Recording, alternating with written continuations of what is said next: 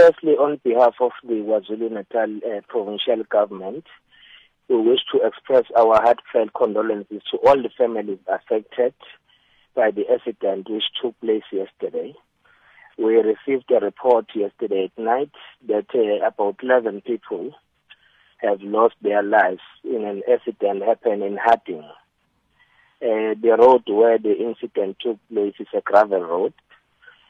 So what we have directed our police to do is to conduct a thorough investigation so that we'll be able to identify uh, the causal factors, uh, what caused the accident. Uh, we must also indicate that yesterday in the province we had um, a prayer uh, in our plight in praying for those who have lost for their lives and their families, and also uh, asking the divine intervention in terms of capping the road accidents in our province. So we're all shocked when we received this bad news that um, we've been robbed of all these important lives uh, yesterday at night. But as the provincial government, we wish to reiterate our position that in most incidents uh, and accidents that occur in our road networks, you'll find that uh, they are as a result uh, of a human error. But we do not want to speculate now what was the cause of the accident. We'll allow the police to conduct their investigation. Then as soon as we receive the full report, we'll then relate that to the nation as to what happened uh, in that particular area. Indeed, uh, in KwaZulu-Natal, uh, we're still celebrating that out of nine provinces, we're the only province which had a reduction on the road fatalities uh, in the last year statistics which were presented by the national minister. So now we'll work um, tirelessly to ensure that our road safety campaigns are entrenched so that all people understand that road safety is our collective responsibility. So therefore, we must adhere to the road rules uh, in our roads. MEC, um, can you confirm first that uh, there were no other vehicles involved in this accident and uh, that all the people um, who have unfortunately passed uh, were occupants of the bakkie?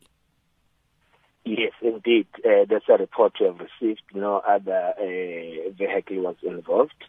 And uh, we are told that out of 11, it's 10 females and one male. they were coming from the church service. Uh, we also express our um, words of uh, comfort to the church itself because we know they've lost their members as the church and but um, this is not only the loss to the church and families but as the nation we have also lost uh, our people whom we still wanted to be with uh, during all these years when God uh, would have allowed us. Were there any survivors?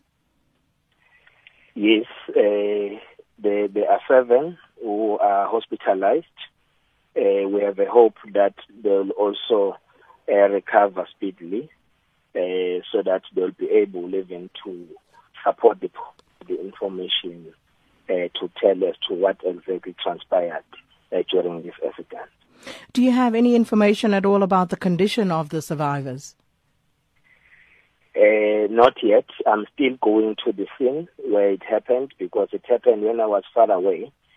So as the MEC now, I'm driving towards the place. As soon as we get there, we'll then be able to furnish the nation with the relevant information because we do not want to get reports, but we want to be there and we'll also be interacting with the families affected uh, today. We'll be working with the Road Accident Fund uh, to start putting together uh, whatever plans that the families will wish us to uh, intervene into.